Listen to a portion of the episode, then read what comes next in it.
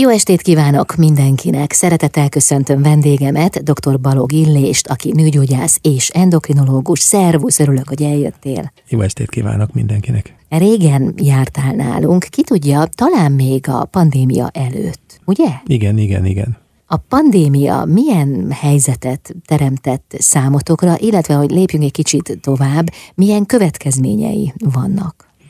Hát a pandémia megváltoztatott mindent, azért a korábbi kezelési stratégiák megváltoztak, ugye elkezdődött a, az online távkonzultáció, távgyógyítás, ez elég sikeres lett, és most sajnos újból kezdődik valami olyasmi, ami, amit, amire nem számítottunk, és így a betegekkel való kapcsolattartásban megint előtérbe kerül ez a táv kapcsolat, hiszen a vidéki betegekről van szó, akiknek fel kell utazni, itt az utazási költség, a benzinköltség, az bizony megterheli őket olyan mértékben, hogy már talán ez a, a távkonzultáció egy szimpatikusabb, főleg egy ilyen rendszeres találkozás esetében. Hogy nézzük a jó oldalát. Végül is van már tapasztalat arra, hogy ez működik, még akkor is, ha nem éppen ideális. Igen, a betegekkel való személyes kapcsolattartás azért ez nagyon fontos, mert az ember ránéz a páciensre már a, a mozgásából, a, a, a bőrének a látványából, a kisugárzásából is sok mindent megtud. Ez telefonon azért hiányzik, inkább a távkonzultáció akkor működőképes, amikor már volt egy első vizit, és akkor tudjuk azt, hogy milyen kezelési stratégia szerint haladunk, és az ellenőrzések fázisa van, hogy az történt, amit terveztünk, és akkor folytatjuk, vagy ráerősítünk, vagy cserélünk gyógyszereket, vagy mást változtatunk. A pandémia időszaka milyen hatással volt ránk? Tehát mi történt velünk akkor, amikor hát nem nagyon lehetett kimozdulni, otthon kellett ülni a négy fal között? Hát először is stresszeltünk, Igen. nagy mértékben. A munkahelyünk miatt is stresszeltünk, stresszeltünk azért, mert nem tudtunk kimozdulni, akár be voltunk zárva, akár a, a mozgás lehetőségek, az utazás, az elutazás, a, a ilyen wellness lehetőségek, vagy a testmozgás, vagy az ilyen edzőtermi látogatás, ez mind korlátozott volt, és otthon azért ezt nem lehetett megoldani. Ráadásul össze volt zárva a család egy egy hosszabb időre, ami azelőtt szokatlan volt, és ez önmagában is egy plusz stresszt jelentett. Tehát a stressz szint és a stresszoldás aránytalanul eltolódott, a stressz szint megemelkedett, a stresszoldási lehetőségek azok pedig beszűkültek. Ennek egyébként milyen egészségügyi következményei vannak? Hát nagyon határozott a súlygyarapodás, a súlygyarapodáson keresztül eljutunk oda, hogy az egészség romlása, az életminőség romlása, a magas vérnyomás kialakulása, koleszterin emelkedése, és az ezzel kapcsolatos későbbi szövődményeknek az esélye rizikóként megjelent. Vannak erre kifejezetten érzékeny emberek? Mindenki érzékeny rá, mindenki érzékeny rá. A kérdés az, hogy hogyan tudja feldolgozni ezt a szituációt. Ugye most azért tényleg hasonló helyzetbe kerültünk, nem véletlenül kezdtük a beszélgetést a pandémiával, hiszen megint nagyon sok olyan faktor van a világban, amitől hát bőven stresszelhetünk, és élhetjük azokat a következményeket, amelyek ezzel járnak ez várható, ez előre látható, ez most már világos mindenki számára, számunkra is, és most viszont annyiban szerencsés a helyzet, hogy orvosi oldalról, szakmai oldalról felkészülten várjuk.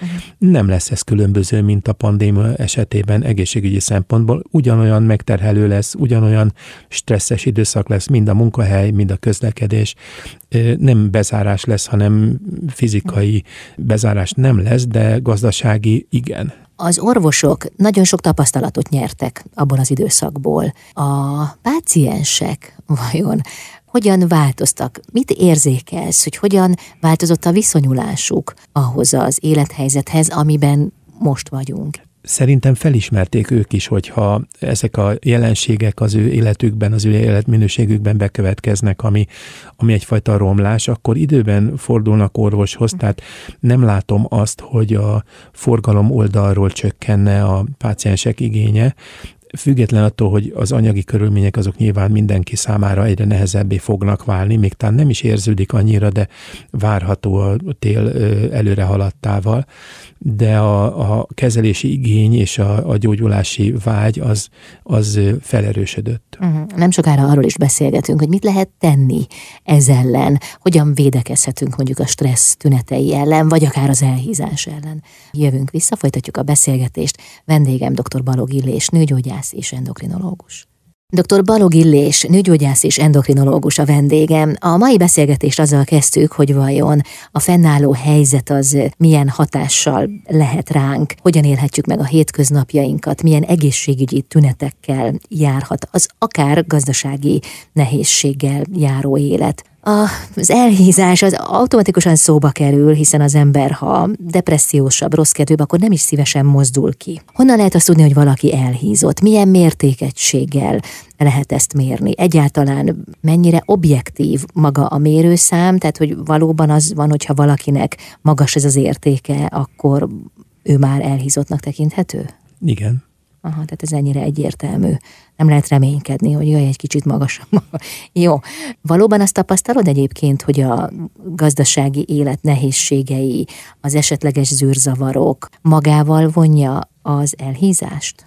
Hát a stressz szituáció vonja magával az elhízást, illetve a súlygyarapodást, hiszen stressz étkezés, vannak ilyen kifejezések a népi mondásokban, hogy, hogy az, az stresszes időszakban eszünk csokit, vagy bármit, tehát hogy édességeket nagyobb mennyiségben fogyasztunk, és ez súlygyarapodással jár. De az elhízást, meg a kóros elhízást, azt külön kell választani. Aha. Tehát az elhízásnak a paramétere a BMI, vagy a zsírszázalék, amit lehet mérni objektíven, és aki fitnesszel foglalkozik, vagy az étrendnek a szakértője ezt tudja, hogy ilyenkor ezt a, a kis kilengéseket, ezt korrigálni lehet étrendváltozással, többletsportolással és a többi. Amikor kóros elhízásról beszélünk, az már azt jelenti, hogy a súlytöblet panaszokkal jár, uh-huh. és a panaszok ellenére diétával és egyéb módszerek, amik korábban működtek, nem tud súlykontrollt gyakorolni a páciens, hanem bizony súlygyarapodás indul meg, ráadásul úgy, hogy, hogy mindent bevet, ami korábban sikeres módszer volt, mindenféle taktikákat, diétákat, lébőjtöket és egyebeket, a népszerű vagy divatos ilyen e, típusú étrendkiegészítőket, vagy különböző konyhák által házhoz szállított főzeteket fogyaszt, és nem segítenek ebben, nem is csak a súly kontrollban, hanem a, a rossz közérzetében. Na, ilyenkor érdemes elgondolkodni azon, hogy talán érdemes a, a kivizsgálást elkezdeni, laborvizsgálatokat végezni, hogy nincsenek ennek már laboratóriumi vizsgálatokkal objektiválható leletei. Mi állhat ennek a tünetnek a hátterében? Hiszen ez egy tünet, hogy valaki nem tud lefogyni rosszul működő szénhidrát anyagcsere, ami aztán különböző következményekkel jár, ami a, zsírmáj kialakulása, a májfunkció romlása, puffadás, rossz közérzet, izzadékonyság, fáradékonyság, nem bírja úgy a munkát, fölébred éjszaka, alvászavarral jár az egész, étkezés után leizzad, rosszul lesz, kézremegés alakul ki, vagy ha, ha, ha úgy érzi, hogy leesik a cukor, akkor ennie kell cukrot, tehát egy cukor ingadozás alakul ki, akkor itt már a kezdeti kapujában vagyunk a problémának. De hát jó, ha még egy lépéssel megelőzzük mindezt, hiszen a cukorbetegség előszobája az inzulinrezisztencia. Igen, de az inzulin rezisztencia is, hogyha ha előfordul, az még egy jó darabig uralható diétával, cukormentes étkezéssel, a gyors felszívódású szénhidrátok mellőzésével. Ha viszont ez már nem segít, és laboratóriumi értelemben már az égyomli értékek is eltérnek, nem csak a terheléses értékek, akkor bizony nagyon nehéz önállóan ezt a problémát megoldani.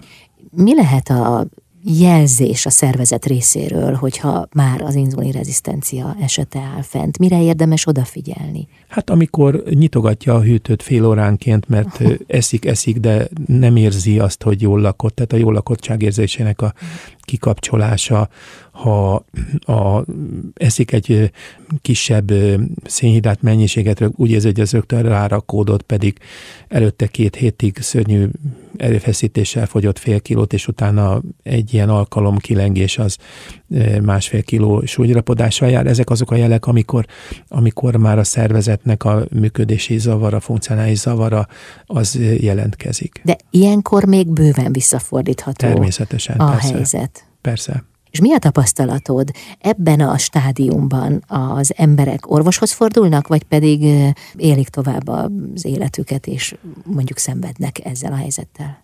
Nem, de ez már egy figyelemfelkeltés, és ilyenkor érdemes átgondolni, hogy, hogy ez az életforma, ez az élet helyzet, ez a szituáció, ez hogyan változtatható meg, a, hogyan változtatható meg a táplálkozás ezzel kapcsolatosan, ezt lehet-e igazítani, van-e állandó stresszfaktor, amit valamilyen olyan mechanizmussal kellene tudni oldani, ami, ami arra az egyénre jellemző. Lehet, hogy ő színházba szeret járni, lehet, hogy küzdősportolni akar, lehet, hogy bázisugrani akar, ezt nem lehet kiszámítani, lehet, hogy horgolással tudja ezt éppen feloldani, ezt a feszültséget, ami nap-nap után rárakódik. De nagyon érdekes, hogy azok a betegek, akik orvoshoz fordulnak, azok mindig valahogy azt a mondatot hallom az első vizitkor is, hogy ez most egy nagyon stresszes időszak.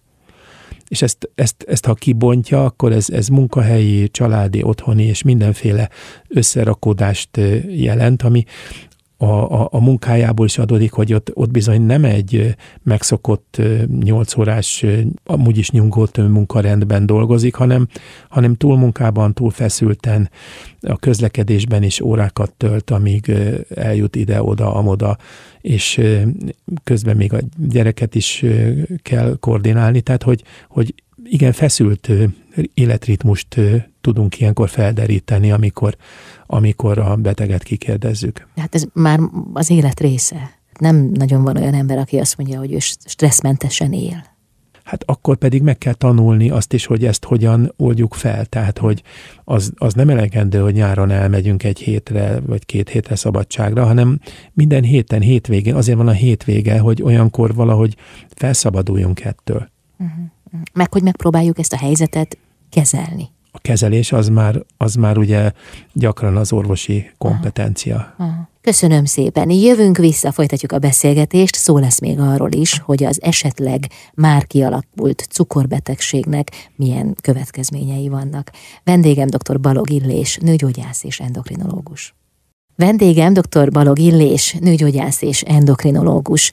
A már kialakult cukorbetegségre érdemes odafigyelni természetesen, de milyen következményekkel jár? Milyen olyan hozadéka van, amire esetleg nem is gondolunk? Hát a cukorbetegség az mindenképpen veszélyes, az már azt, azt jelenti, hogy az égyomri cukorértékek is magasak, a táplálkozás kor a vércukorérték olyan magasra megy föl, ami után már két óra múlva nem tér vissza a közelébe se a kiindulási értéknek. Ilyenkor az a vércukor, ami az érpájában van, az érpálya rombolását végzi, tehát nem ott van a helye a cukornak, hanem a sejteken belül, és a sejteken belülre kerülését segíti az inzulin. Az inzulin szintet, amikor a cukor magasra emelkedik, a szervezet felemeli magasra, és próbálja ezt a felesleges magas vércukrot eltakarítani az érpájából, de ha ez nem sikerül, akkor rendkívül pazarló üzemmódra vált, nagyon sok inzulint pazarol le, és mégsem sikerül ezt megoldani. Ez az inzulin rezisztencia, ami az előszobája ennek a cukorbetegségnek. Ha a cukorbetegség kialakult, akkor különböző, az már egy szakmai kérdés, ott már gyógyszerekkel, akár tablettás megoldással, akár injekciós megoldással a vércukrot be kell állítani, akár úgy, hogy külső inzulin támogatással, vagy a hasnyálmirigy működésének a segítésével. Erre nagyon modern gyógyszerek vannak, tehát a cukorbetegségnek egy hosszú ideig az elején még tablettával is az egyensúlyát meg lehet tartani, Később pedig, hogyha a kimerüléses cukorbetegségről van szó, akkor, akkor az inzulin kezelés jön szóba. De ez mind csak az időskori, a kimerüléses cukorbetegségre vonatkozik, ez nem a fiatalkori. A született, ugye, igen, az az egyes. A szerzett, igen, szerzett. az is az egyes típusú cukorbetegség az egy, ez egy más típusú. Uh-huh. Egészen máshogy is kezelik. Igen. Uh-huh. Inzulinnal, de... De nyilván egészen máshogy. Igen, tehát nem ez a kialakulásának a, az, az etiológiája, tehát hogy hogyan jutunk el erre a szintre, nem így. Itt is érvényes az, ahogy hallgattalak téged, hogy minél előbb érdemes orvoshoz fordulni, tehát a laborvizsgálatot is már az első tünetek jelentkezésekor érdemes elvégeztetni, vagy talán még azt megelőzően azért vannak ilyen kontroll laborvizsgálatok is, ugye? Igen, és nagyon érdekes, hogy látok nagyon sok pácienst, akinek a, a, a vállalat, a cége fizet bizonyos egészségügyi szolgáltatást, és akkor járnak ilyen szűrővizsgálatokra csomagok formájában, és a szűrővizsgálatokban van mindenféle laborvizsgálat, ultrahang és egyéb, de a terheléses vizsgálatok nincsenek benne. Tehát ha a páciens azt gondolja, hogy ott találtak egy ilyen normál vércukorértéket, vagy egy picit emelkedettet, és azzal olyan különösebb tendő nincsen, az még, az, még, az még nem biztos, hogy így megállja a helyét. Érdemes ilyen esetekben, főleg, hogyha a felső határon van, és tünetei vannak, vagy panaszai, akkor, akkor provokációval, terheléses vizsgálattal megnézni, hogy arra, hogy reagál az illető, mert kiderülhet azért, hogy ott van teendő. És melyik az erősebb? A felső határ, vagy a tünetek jelentkezése? Hát az égyomornál a tünetek jelentkezése esetében érdemes a terheléses vizsgálatot végezni, hogyha az égyomri értékek rendben vannak, akkor is. Ha a tünetek nincsenek meg, és az égyomri értékek is rendben vannak, akkor ott különösebb teendőnk nincs. Mhm. Ha valaki babát szeretne, akkor általában törekszik arra, hogy az egészségét is hát vagy helyrehozza, vagy pedig megtartsa. Cukorbetegség esetén milyen következményekkel jár a terhesség? Hát a terhesség az egy, az egy terhelést jelent, tehát ha a páciensnek valamilyen cukorintoleranciája van, vagy gestációs cukorbetegsége, terhességi cukorbetegsége, akkor eleinte diétával próbáljuk meg karban tartani, mert a, a terhesség terhelését kell a diétával egyensúlyban tartani. Ha ez nem, nem tartható meg, akkor inzulinadagolással kell segíteni egész a terhesség végéig a cukorháztartást. De a terhesség előtt már kiderülhet az, hogy ő neki van ilyen típusú hajlama, főleg, hogyha a meddőségi problémák merülnek fel és a meddőséggel kapcsolatban nagyon gyakran ö, ilyen ö, a petefészek működési zavarra, ilyen policisztás ováriumbetegség igazolódik, ami egyébként nem cukorbetegség, de mindenképpen inzulinrezisztenciával jár együtt, és a kettő együtt már azt előrejelzi, hogy esetleg később a terhesség alatt is lehet probléma.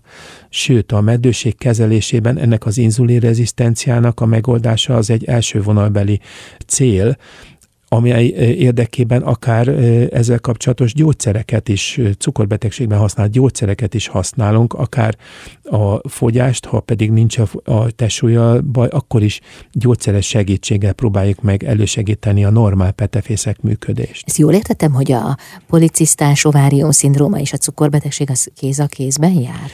inzulinrezisztencia és a Aha. policisztás betegség, igen, tehát a cukorbetegség egyfajta előszobája Aha. ez, de ha a, a kettő egymást erősítő folyamat, ha ezt a, az ördögi köt valahol átvágjuk, és tudunk ö, megállt parancsolni, akkor a kétféle betegség elválik egymástól, és mind a kettő meggyógyítható, és Aha. utána nincsen panasz. Aha. És az előfordulhat, hogy mondjuk a PCOS hívja fel a figyelmet a cukorbetegségre, illetve az inzulinrezisztenciára? Igen, igen, a PCOS nagyon gyakran együtt jár inzulinrezisztenciával, mert rosszul működik a petefészek, Aha. és az inzulinháztartást így közvetlenül befolyásolja. Aha.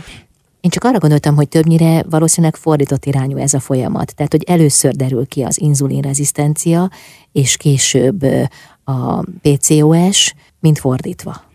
Hát itt a tyúk vagy a tojás esete, mert egy, egy nyilván egy nagyobb súlyú páciens esetében hamarabb merül fel az emberben az, hogy a meddőség hátterében esetleg a többlet súly, a többlet súly hátterében inzulinrezisztencia és következményes PCOS van, mint például egy vékony páciens esetében, de egy 45-50 kilós nő esetében is előfordul a PCOS, mikor azt nem mondhatjuk, hogy túlsúlyos, uh-huh. és az inzulinrezisztencia azért jelen van. Uh-huh. Amikor a meddőség okait keresitek, akkor a PCOS és az inzulinrezisztencia az minden esetben kivizsgálásra kerül? Igen. Igen, ezt muszáj. Tehát egy protokollszerűen vizsgáljuk ki a meddőséget. Ugye meg kell vizsgálni először a női ciklusnak a, a mikéntjét, hogy megfelele, van-e tűzőérés, tűzőrepedés, megfelelő a progeszteron szint. Ha ez nincsen, akkor már felmerül a PCOS, de a nőgyógyászati vizsgálat során a PCOS lehet látni ultrahangvizsgálattal is, és az is egy diagnózis és akkor már a kezelést meg lehet kezdeni. A súlyosság mértékét tudjuk a laborvizsgálattal ellenőrizni. De a PCMS az gyakran a hajhullással, szőrszál, extrém megjelenéssel, akár az arcon vagy más testájakon erősebb szőrzet megjelenésével jár. Tehát a páciens orvoshoz fog fordulni, még mielőtt a terhesség igénye felmerül, mert érzi, hogy valami nem stimmel. Hm, köszönöm szépen. Dr. Balog Illés, nőgyógyász és endokrinológus a vendégem. Jövünk mindjárt vissza. Dr. Balog Illés, nőgyógyász és endokrinológus a vendégem. Általában, amikor a meddőség gyanúja felmerül, akkor többnyire a pár nő tagját vetik alá erőteljes kivizsgálásnak. Ritkábban kerül sor arra, hogy mondjuk a férfiakat is megvizsgálják, még a meddőség kivizsgálásának az elején. Legalábbis régen ez volt a protokoll. Nem tudom, hogy ma változott-e valamit a helyzet. Hát nagyon határozottan, mert hogyha a női ciklus rendben van, és a, a női oldal kivizsgálása ilyen módon azt igazolta, hogy ott van tűzőérés, tűzőrepedés, akkor a következő fázis előtt, mielőtt még ilyen petevezető átjárhatósági, azaz invazív vizsgálatot végeznénk, azelőtt a férfi kivizsgálására kell sort keríteni. De ugye, hogy régen ez másképp volt? Hát talán inkább ilyen ilyen, ilyen szemérmességi okokból, Aha. hogy hát egy férfinak mégiscsak hát ki van zárva, hogy ő neki meddősége legyen. Ez nincs kizárva. Tehát ma már a férfi nem is meddőség, hanem a megtermékenyítő képesség csökkenése az elég gyakran fordul elő. És ez összefügg részben a, az életmódunkkal, alkoholfogyasztással, dohányzással, többlet az abból adódó problémákkal, vagy akár különböző testépítőszerek korábbi alkalmazásával, tehát a férfi kivizsgálása az, az nagyon szükséges. Mi hívja fel a figyelmet arra, hogy esetleg a férfinél találhatók megtermékenyítési problémák? Hát nincs gyerek. De mennyi idő elteltével érdemes vizsgálódni? Ha, ha a női oldal rendben van, és három-hat hónapon belül nincs fejlemény, akkor minél hamarabb egy ilyen egyszerű, nem invazív vizsgálatot, egy spermavizsgálatot szoktunk kérni a férfi oldal részéről, és hogyha ott kiderül valami, akkor a, a férfi laboratomi kivizsgálására is sort kell keríteni.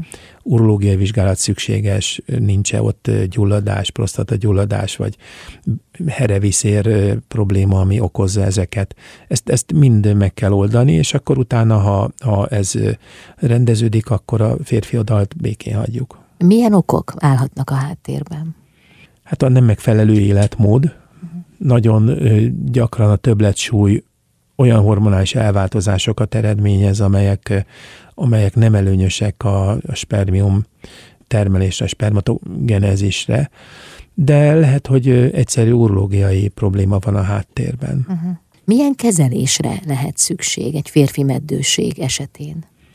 Hát a spermaképtől függ, mert ugye a lombik eljárás során egy elég rossz spermakép esetében is tudunk ma már eredményességet produkálni. A lombik központok nagyon magas színvonalon végzik munkájukat, hihetetlen dolgok történnek, tehát erre van lehetőség. Itt az a kérdés, hogy időben hogy áll a, a pár a biológiai órájával, tehát hogy mennyi idejük van arra, hogy még a gyerekvállalásra fordítsanak energiát, és hogy mikor milyen türelmetlenek, hány gyereket szeretnének, tehát hogyha egy 20 éves párról van szó, akkor nem a lombik eljárás az elsődlegesen választandó, hanem ott lehet kezeléseket folytatni, de 40 év fölött biztosan a lombik eljárás felé mozdulnak el a, a a zászlók. Uh-huh. Ez mennyire jellemző manapság, hogy megvárják a párok az első gyerek születésével a 35 pluszos életkort? Hát eléggé. Mert régen volt egy ilyen tendencia néhány évvel ezelőtt, és mintha most egy kicsit másik irányba érzékelnék elmozdulást. Az lehetséges, csak nálunk nem az csapódik le. Uh-huh. Tehát amikor problémával jelentkezik valaki, akkor abból látjuk, hogy az nem a fiatalabb korosztály. Tehát ebből következik, hogyha valaki gyereket akar vállalni, akkor fiatalabb életkorában nagy valószínűséggel mindenféle segítség nélkül ez simán összejön. Míg ha később, akkor egyre nagyobb a valószínűsége annak, hogy, hogy orvosi segítségre fog szorulni. Sokat lehet hallani a korai menopauzáról. Ez mit jelent konkrétan? Ez milyen életkor határt jelent, illetve milyen tünetekkel jár együtt? Hát a menopauza, hogyha korán jelentkezik, az nagyon furcsa tüneteket okoz, a menstruáció kimaradozik, vagy gyakrabban jön, tehát egy rendszertelenség alakul ki a menstruációban, főleg ha kimaradozik és kevéssé válik, tehát a mennyisége is mm. szerényi, akkor az azt jelenti, hogy a nyálkártya nem épül fel úgy, ott valamilyen hormonális zavar van a háttérben, ami egyébként nem feltétlenül menopauza, de bizony az is előfordulhat. És nagy meglepetések szoktak ö, ö, lenni, amikor 35 év alatti életkorban is az igazolódik, hogy bizony-bizony a felé harad a biológia óra, hogy a petefészek működése már ellehetetlenül. Ennek már előtte is vannak jelei. Hogyne, hogyne és ez nem test tömeggel függ össze, talán még azt sem mondhatnám, hogy vannak olyan páciensek, akiknél nem azonosítható be, hogy valami hedonikus életformát folytatott, vagy dohányzott napi két dobozzal, hanem és alkoholizált, vagy bármi más csinált, hanem, hanem valamilyen genetikai ok miatt ez előbb következett be. Most eszembe jutott valami. Annak van-e értelme, hogy valaki fiatalon, akár a 20 évei környékén egy hormonvizsgálatot végeztessen magán, hogy vajon ő meddig várhat a gyerekvállalással? Nincs.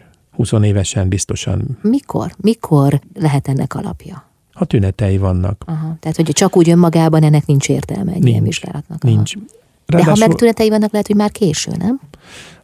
Nem. Ugye itt a, a fő probléma az, hogy a fogamzásgátló szedése az elfedi a tüneteket, tehát nem is derül ki hosszú időn keresztül. De 20 éves korban ez nem jellemző, úgyhogy ott nem kell aggódnia senkinek. A 30-as évek vége felé, 40 felé közeledve ott már érdemes megnézni, hogy mennyi ideje van még és hogyan, de ez egy átlagos nőgyógyászati vizsgálathoz kapcsolódó hormonszint vizsgálattal azonosítható, hogy van-e ott probléma, vagy nincs. Uh-huh. Tehát ez nem egy különleges vizsgálat, ami, ami szükséges. Ezt, ha, ha van valami panasza, vagy erre vonatkozó kérése, akkor ezt, ezt meg lehet nézni. És az értékekből már lehet arra következtetni, hogy vajon mennyi ideig lehet még teherbe esni. Nem, hanem arra lehet következtetni, hogy ő mag egészséges még, aztán Aha. majd egyszer később lehet értelme ennek a vizsgálatnak. Aha. Köszönöm szépen. Dr. Balog Illés, nőgyógyász és endokrinológus a vendégem. Folytatjuk mindjárt a beszélgetést. Dr. Balog Illés, nőgyógyász és endokrinológus a vendégem. A pajzsmirigyről, egyáltalán a pajzsmirigy problémákról nagyon sokat lehet hallani. Hát hol túl működik, hol alul működik. Én nem is tudom, van-e olyan, hogy valami normális, de biztos azért van. Hogyan függ össze például a pajzsmirigy alulműködés akár a teherbeesési problémákkal, a meddőséggel? Hát azért jó hírem van, hogy a pajzsmirigy az általában jól működik. Nagyon jó, hogy ezt mondod. De akkor miért hallani róla ennyit? Hát amikor valamilyen panasza van valakinek, és vizsgáljuk, akkor gyakran van a háttérben pajzsmirigy probléma, alulműködés, vagy túlműködés, vagy valamilyen pajzsmirigy gyulladás, főleg, hogyha a nyakon gombóc érzés van nyeléskor, akkor mindenféle vizsgálatnak az elvégzése indokolt. A meddőség kivizsgálásának része a pajzsmirigy funkcionális működésének a tesztelése, és hogyha ezt megvizsgáljuk, akkor tulajdonképpen a meddőség kockázatának a csökkentése érdekében nagyon gyakran be is avatkozunk, még akkor is, hogyha egyébként a pajzsmígy működését nem látjuk olyan tragikusnak, de a női oldal esetében a pajzsmígy hormonnal való túlkínálás az a fertilitás, tehát a termékenyítő képesség javulását eredményezi. Ezért még olyankor is beszoktunk avatkozni, amikor amikor még talán ö, jó lehet a pajzsmény működése, és egy átlag embernél nem avatkoznánk be, ha nem az lenne a cél, hogy terhes legyen. Uh-huh. Most eszembe jutott, hogy az ember nem nagyon kommunikálja azt a külvilág felé, hogy milyen jó az én pajzsmirigyem. Tehát általában, amikor valaki beszél róla, akkor ott valami probléma van. Igen. És lehet, hogy ezt halljuk meg. Az előbb kihangsúlyoztat, hogy női oldalról. Ez mit jelent, hogy van különbség a férfiak és a nők pajzsmirigy kezelésében? Igen, tehát hogyha a terhesség a cél, akkor a pajzsmigy hormonnal való túlkínálat, bizonyos mértékű túlkínálat, nem extrém mértékű, uh-huh. az jobb. És ez nem okoz panaszokat? Azért mondom, hogy bizonyos mértékű, tehát nem extrém mértékű, nem olyat, amit tüneteket okoz, hanem csak a, a pajzsmígy működését szabályozó TSH, a tiroides stimuláló hormon szintjét próbáljuk egy bizonyos mértékig leszorítani, és ez, ezzel igazolni azt, hogy, hogy van megfelelő mennyiségű pajzsmígy hormon a szervezetben, mert az, az a működéshez segítséget ad ha valakinek nem célja éppen a teherbeesés, akkor mire érdemes odafigyelni? Mert ugye meddőségkivizsgálásnál ezt vizsgáljátok automatikusan. Igen. De milyen tünetekkel jár például a pajzsmirigy alulműködés?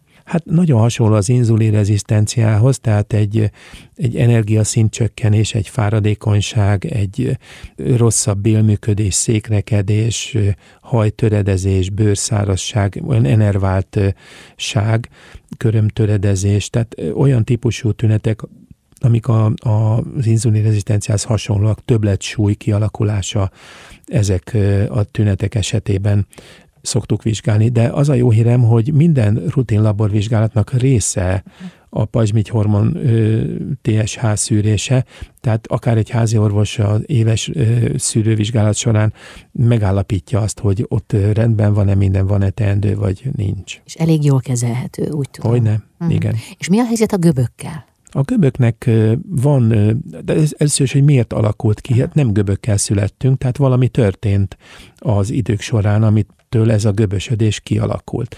Az esetek nagyobb részében valamilyen gyulladás maradványai ezek a göbök, ezek az autoimmungyulladásnak, akár Hashimoto gyulladásnak a, a, a maradványai ott a, a, a göbök, vagy ö, lehetnek pajzsmígyhormon termelő úgynevezett forró göbök is. Ezeknek a göböknek tulajdonképpen a méretkontrollja a fontos, ha nem funkcionális göb, tehát ha nem hormontermelő uh-huh. göbről van szó azért kell figyelni a mérettel a pajzsmirigy göböknek az alakulását, mert ritkán, elég ritkán egyébként szerencsére, de azért van rossz indulatú elfajulás. Úgyhogy ha valakinek ilyen pajzsmirigy göbei vannak, akkor a méretkontroll évente egy ultrangvizsgálattal az indokolt. Mhm. A göbök kialakulása az összefügghet a meddőséggel? Nem ez egy párhuzamos dolog, tehát a pajzsmirigy göbök azok kialakulhatnak anélkül is, hogy valaki Aha. meddő lenne, meg hát férfiakon is kialakulhat, tehát így, így a nemek közötti különbség elvész a pajzsmirigy esetében, tehát a pajzsmirigy gyulladás az például akkor is kialakulhat, hogyha valamilyen speciális torok, vírus fertőzés van, ami átterjed a pajzsmirigyre, uh-huh. vagy valamilyen autoimmun folyamatot indít be egy korábbi vírusfertőzés, de az oltásnak vagy a Covid-nak is van szerepe abban, hogy fellobbantson egy ilyen lappangó, esetleg nyugvóponton levő gyulladást, ami aztán panaszt is okozhat. Igen, ez már kiderült? Igen. Úgy értettem az előbb, hogy a göbök kialakulásának a hátterében lehet-e meddőség, tehát úgy, ahogy a pajzsmirigy működés esetében? Nem. Nem. Tehát ez a, a két folyamat, ez külön ö, van. A göbök kialakulása és a meddőség így szoros összefüggést nem mutat. Nem mutat, aha. Ez a szerencse. Hmm. Itt, nem? Hát attól függ, hogy, hogy nézzük, mert például az autoimmungyulladások, a Hashimoto gyulladás, az a terhesség alatt lényegesen javulni szokott, a paraméterek javulnak, tehát a göbösödés kockázata csökken, úgyhogy ha valakinek ilyen gyulladási hajlama van, akkor ajánlom, hogy legyen minél többször terhes, mert az nagyon sokat segít. Tessék, megvan a megoldás. Köszönöm szépen. Dr. Balog Illés, nőgyógyász és endokrinológus a vendégem. Folytatjuk mindjárt a beszélgetést. Vendégem dr. Balog Illés, nőgyógyász és endokrinológus. Az előző beszélgetésben a pajzsmirigyről beszélgettünk, de előfordul-e még más endokrin eltérés a meddőséggel kapcsolatban? Hogyne, ugye a prolaktin szintet is szoktuk vizsgálni, ami a tejelválasztásért felelős hormon. Ennek a, ha megemelkedik a szintje, akkor a ciklus nem megfelelően működik, Lehet, hogy van tűzőérés, tűzőrepedés, de a progeszteron szint alacsonyabb, vagy egyáltalán nincs is tűzőérés, tűzőrepedés. Az is előfordulhat, hogyha a prolaktin szint magas, hogy tejelválasztás indul meg, vagy a libidó csökken. Ezek mind azért a meddőség felé mutatnak.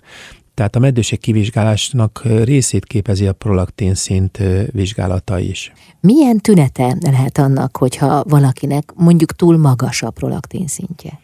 A nem megfelelő ciklus, tehát nem pontos ciklus a, a meddőség, tehát hogy nem alakul ki a terhesség az idő múltával, nem jön össze a gyerek, lombik eljárások sikertelensége is felveti ennek a prolaktin szintemelkedésnek a valószínűségét a libidó csökkenése, ami, ami kritikus ilyen időszakban, amikor pont a családtervezés van fókuszban.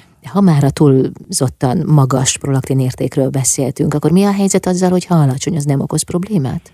Nem, de az, az, az nem tud extrém alacsony lenni, Aha. hiszen ez a tejeválasztásért felelős hormon, ennek a szintje a terhesség alatt emelkedik meg. A terhességen kívül ennek a élettani jelentőségét azt nem ismerjük. De az ugye előfordul, hogy valaki a terhesség, szülés, szoptatás időszaka után is küzd a magas prolaktin szinttel. Igen, ez előfordul, hogy úgy marad, akár még ha például elválasztásra kerül sor, vagy a, a, a, a melben ciszták képződnek, és elváltozásokat okoznak, akkor ennek a prolaktin színnek a kezelése indokolt. Ha pedig ez extrém magasra emelkedik, ami az agyalapi mirigy egyfajta prolaktin sejt szigeteinek a kialakulását bizonyítja, amely adenoma formájában összetapadhat, és bizony a szemlátóizmát nyomhatja, ami látótér kieséshez vezet, akkor bizony ott már súlyos szövődményekkel kell kalkulálni. De ugyanakkor ez egy jó indulatú elváltozás az Általában jó indulatú elváltozás, mm. és reagál is a gyógyszerekre, amikkel a praktin szintet el tudjuk nyomni. Nagyon ritkán, hogyha nem reagál rá, akkor is van rá műtéti megoldás. Uh-huh. Tehát ha valakinek a prolaktin szintje magas, és gyermeket szeretne, akkor ez elég jól kezelhető. Ennek van Igen. egy terápiája. Igen. Életkorral összefügg-e a magas prolaktin szint?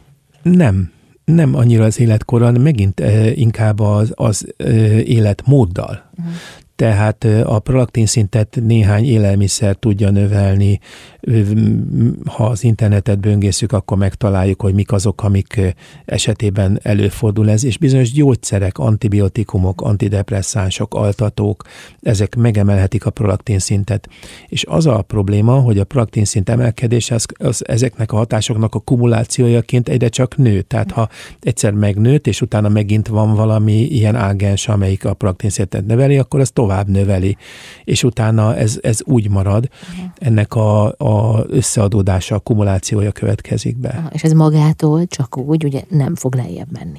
Hát a, a, nem fog lejjebb menni, mert itt egyfajta kapacitás alakul ki a prolaktin termelésben, ami aztán akár egy, egy stressz ö, szituációban elönti az érpályát, és akkor egy, egy magas prolaktin szintet tudunk mérni, de lehet, hogy az alapprolaktin az nem is olyan extrém magas. De ha már a stresszt szóba hoztad, akkor önmagában a hosszú ideig tartó stressz, az okozhat-e prolaktin emelkedést? Önmagában az nem. Az nem. Az csak a meglevő kapacitásnak megfelelően extrém prolaktin kiáramlást okozhat. Aha. De nem magas stressz okozza a prolaktin termelő sejtek megszaporodását, mert itt arról van szó. És a kezelésnek is az a lényege, hogy el kell nyomni a prolaktin termelő sejtek működését, és akkor ezeknek a szervezetbeni megújulása nem következik be olyan mértékben, és akár a számuk csökken, Más szóval, hogyha egy ilyen mikroadenoma vagy adenoma alakul ki ott az agyalpi mirigyben, akkor ez hosszú kezeléssel, amik akár elhúzódhatnak hónapokig, évekig, ennek a mérete kontrollat tartható, vagy akár csökkenthető, vagy megszüntethető. Uh-huh. Köszönöm szépen. Dr. Balog Illés, nőgyógyász és endokrinológus a vendégem. Folytatjuk mindjárt a beszélgetést. Dr. Balog Illés, nőgyógyász és endokrinológus a vendégem. Korábban a medőségi problémákról beszélgettünk, hát azért optimális esetben megvalósul az álom, és a várva várt gyermek megszületik. De milyen helyzetet teremthet mondjuk a hüvei úton történő szülés, bár nem biztos, hogy csak az, egyáltalán a szülés?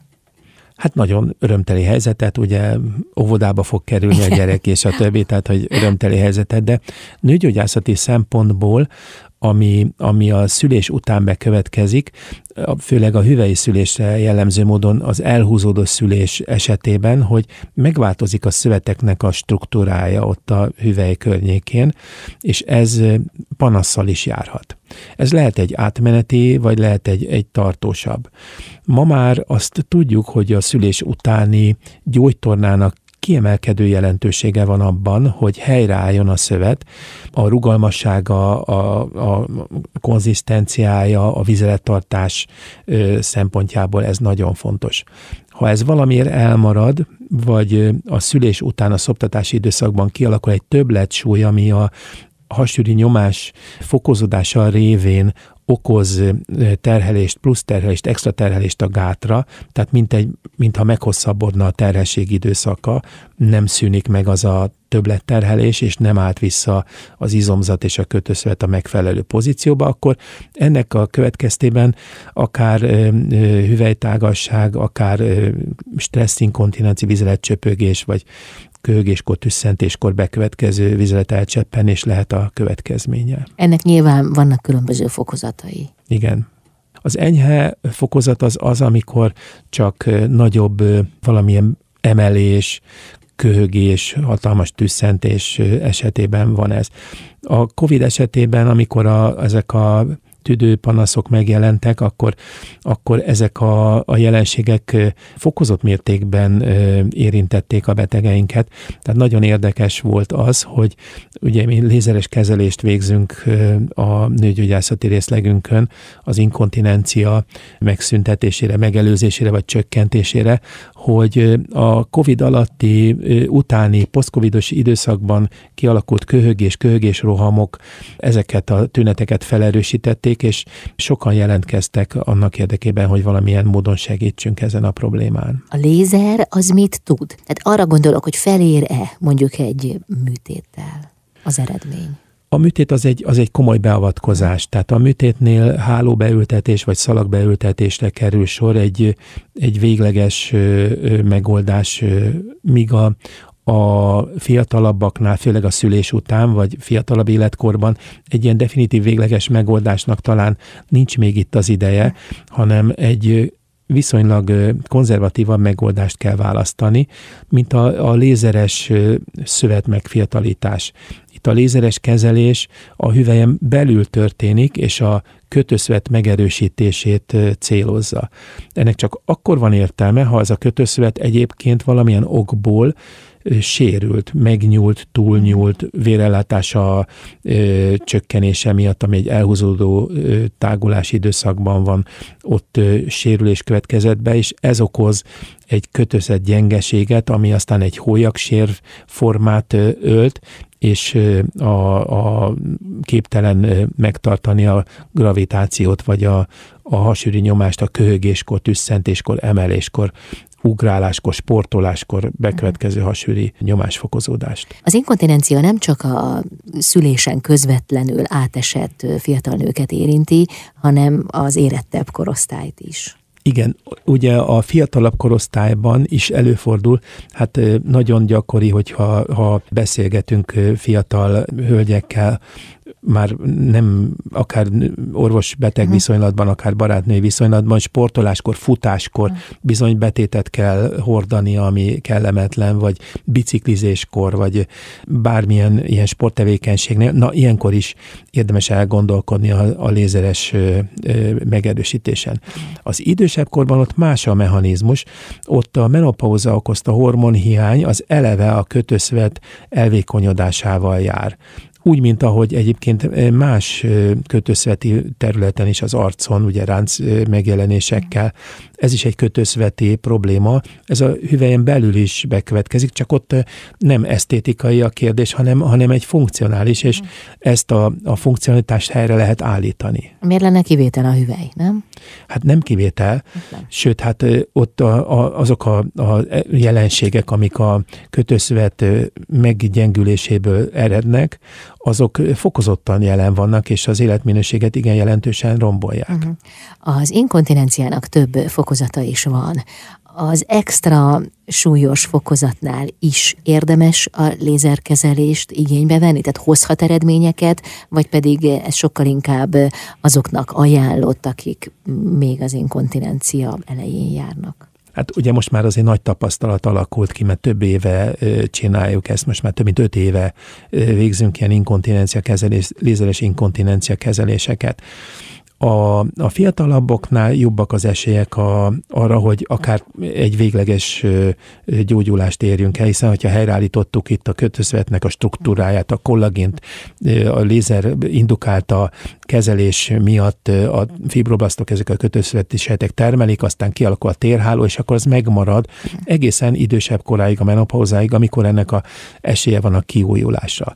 Az idősebb korban elvégzett lézeres kezelés esetében ez egy sorozat sorozatkezelés mindig. A sorozatkezelés után másfél évente érdemes egy fenntartó kezelésre kalkulálni, mert akkor a panaszok nem térnek vissza többet. De a kérdésből adódik az, hogy mindenfajta inkontinenciára jó-e ez a kezelés? Hát nem, természetesen. A nagyon súlyos inkontinencia esetében inkább a műtét választandó. Uh-huh. De nagyon gyakran fordul olyan ö, páciens meg a rendelésünkön, aki idősebb korú, aki nagyon ö, érdekes, hogy, hogy, hogy esetleg bottal jár, és alig tud fölmászni a nőgyógyászati asztalra segítség ellenére, és mégis ragaszkodik ahhoz, hogy ezt a fajta kezelést igénybe vegye, annak ellenére, hogy tudjuk és mondjuk is neki, hogy nem fog ez egy teljes gyógyuláshoz vezetni, hanem ő neki csak annyi célja van, hogy esetleg az ő megfelelően lelassult mozgásával eljusson a mellékhelyiségig, amíg, ami, ami ő neki az életminőséget nagyon nagy mértékben megjavítja. Tehát, hogy, egy javulást el lehet érni ezekben az esetekben is, amik extrém ö, idős betegeknél vannak. Ez egy, ez egy mérlegelés, hogy ő neki ez, a, ez, a, ez, a, ez az alapvető célja, és ezt már ő nagyon pozitívan éli meg. Uh-huh. Valami megütötte a fülem, amikor a szülés utáni helyzetről beszélgetünk, akkor azt mondtad, hogy nagyon fontos az, hogy rögtön utána kezdje el valaki az intim tornát. Mi történik akkor, hogyha hosszabb idő telik el a torna elkezdéséig? Nem hagyják. Szerencsére a szülészeti osztályokon vannak gyógytornászok, és azok tanácsokat adnak, és ö, megtanítják ö, adott esetben, hogy milyen gyakorlatokat végezzenek otthon, amikor ha szülődménymentes a szülés, akkor viszonylag gyorsan hazamegy, tehát ezeket a torna gyakorlatokat otthon is lehet végezni. Aha. Úgy értem, hogy lényegese az azonnali torna elkezdése a szülés után, az inkontinencia megelőzése miatt, vagy pedig, ha valaki vár mondjuk egy fél évet vagy egy évet, mert úgy érzi, hogy nincs ideje, nincs ereje, nincs lelkesedése, akkor ő is ugyanolyan helyzetbe hozhatja el magát, mint az, aki rögtön elkezdte.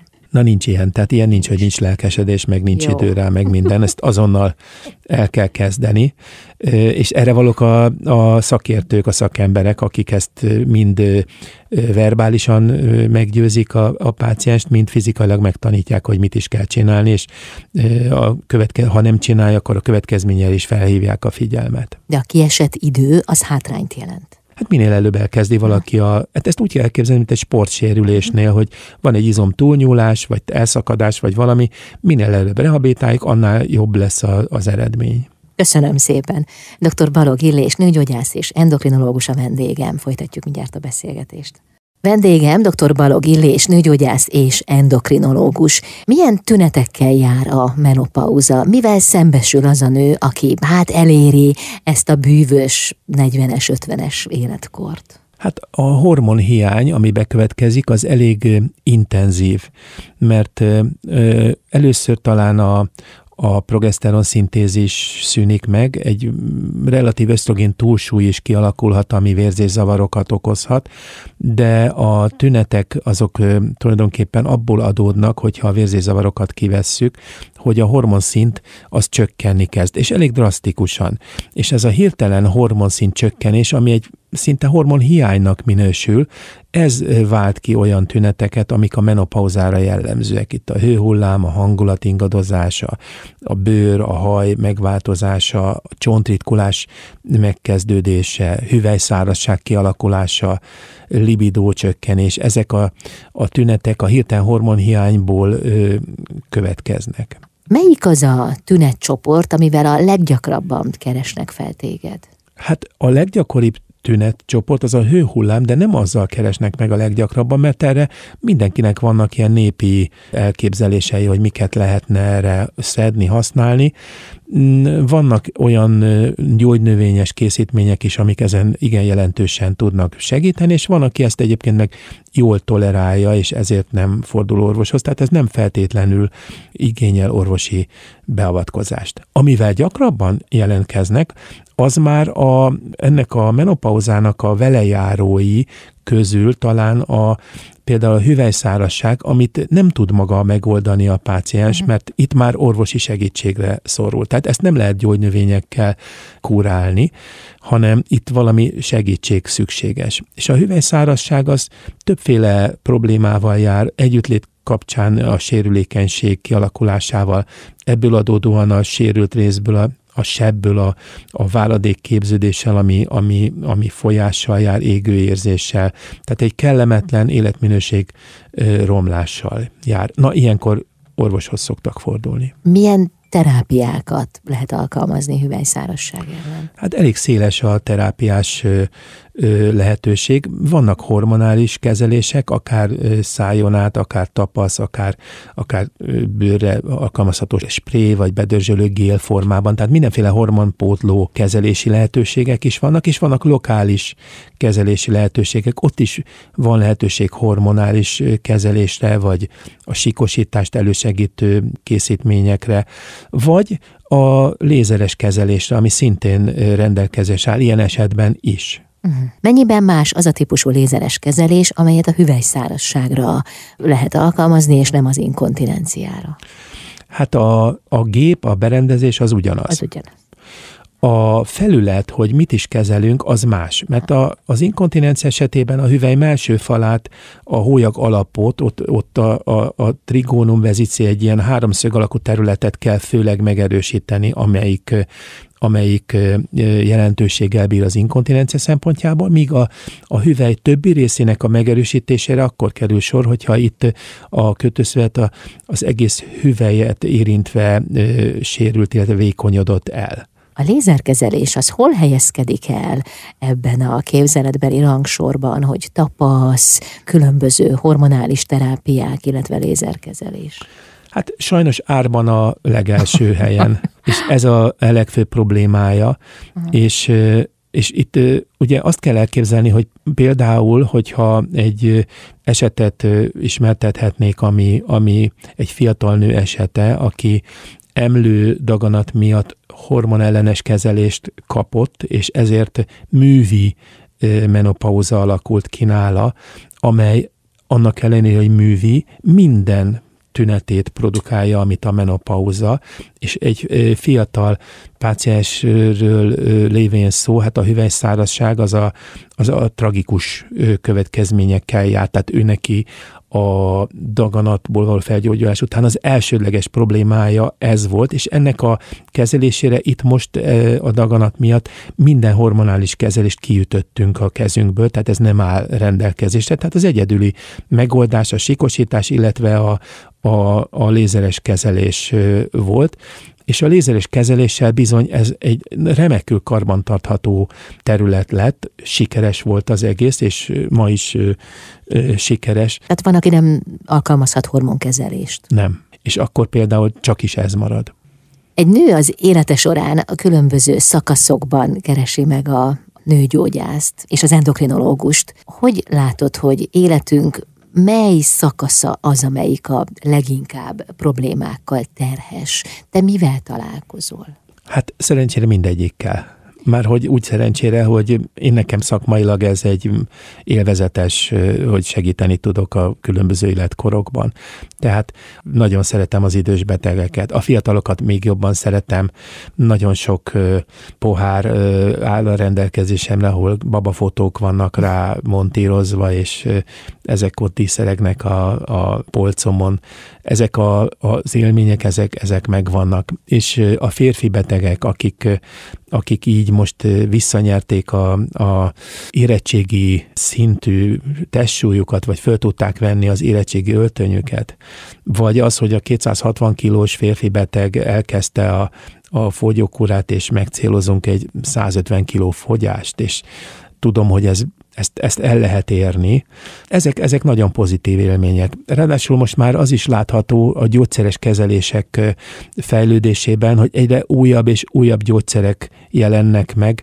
Már van, amelyik forgalomban van, van, amelyik kutatási fázisban, van, amelyik törzskönyvezés alatt, hogy, hogy, hogy még hihetetlen fejlődés van itt a kezelések, a túlsúly, a többletsúly kezeléseknek a, a, a gyógyszeres megoldásában. Úgyhogy nagyon izgalmas jövő évre várok, mm. amikor ezek az új készítmények is már elérhetőek lesznek. Nagyon szépen köszönöm a beszélgetést, további sok sikert kívánok. Nagyon szépen köszönöm én is. Dr. Barog Illés, nőgyógyász és endokrinológus volt a vendégem. Én ezzel búcsúzom is. Bálint Edinát hallották, viszont hallásra.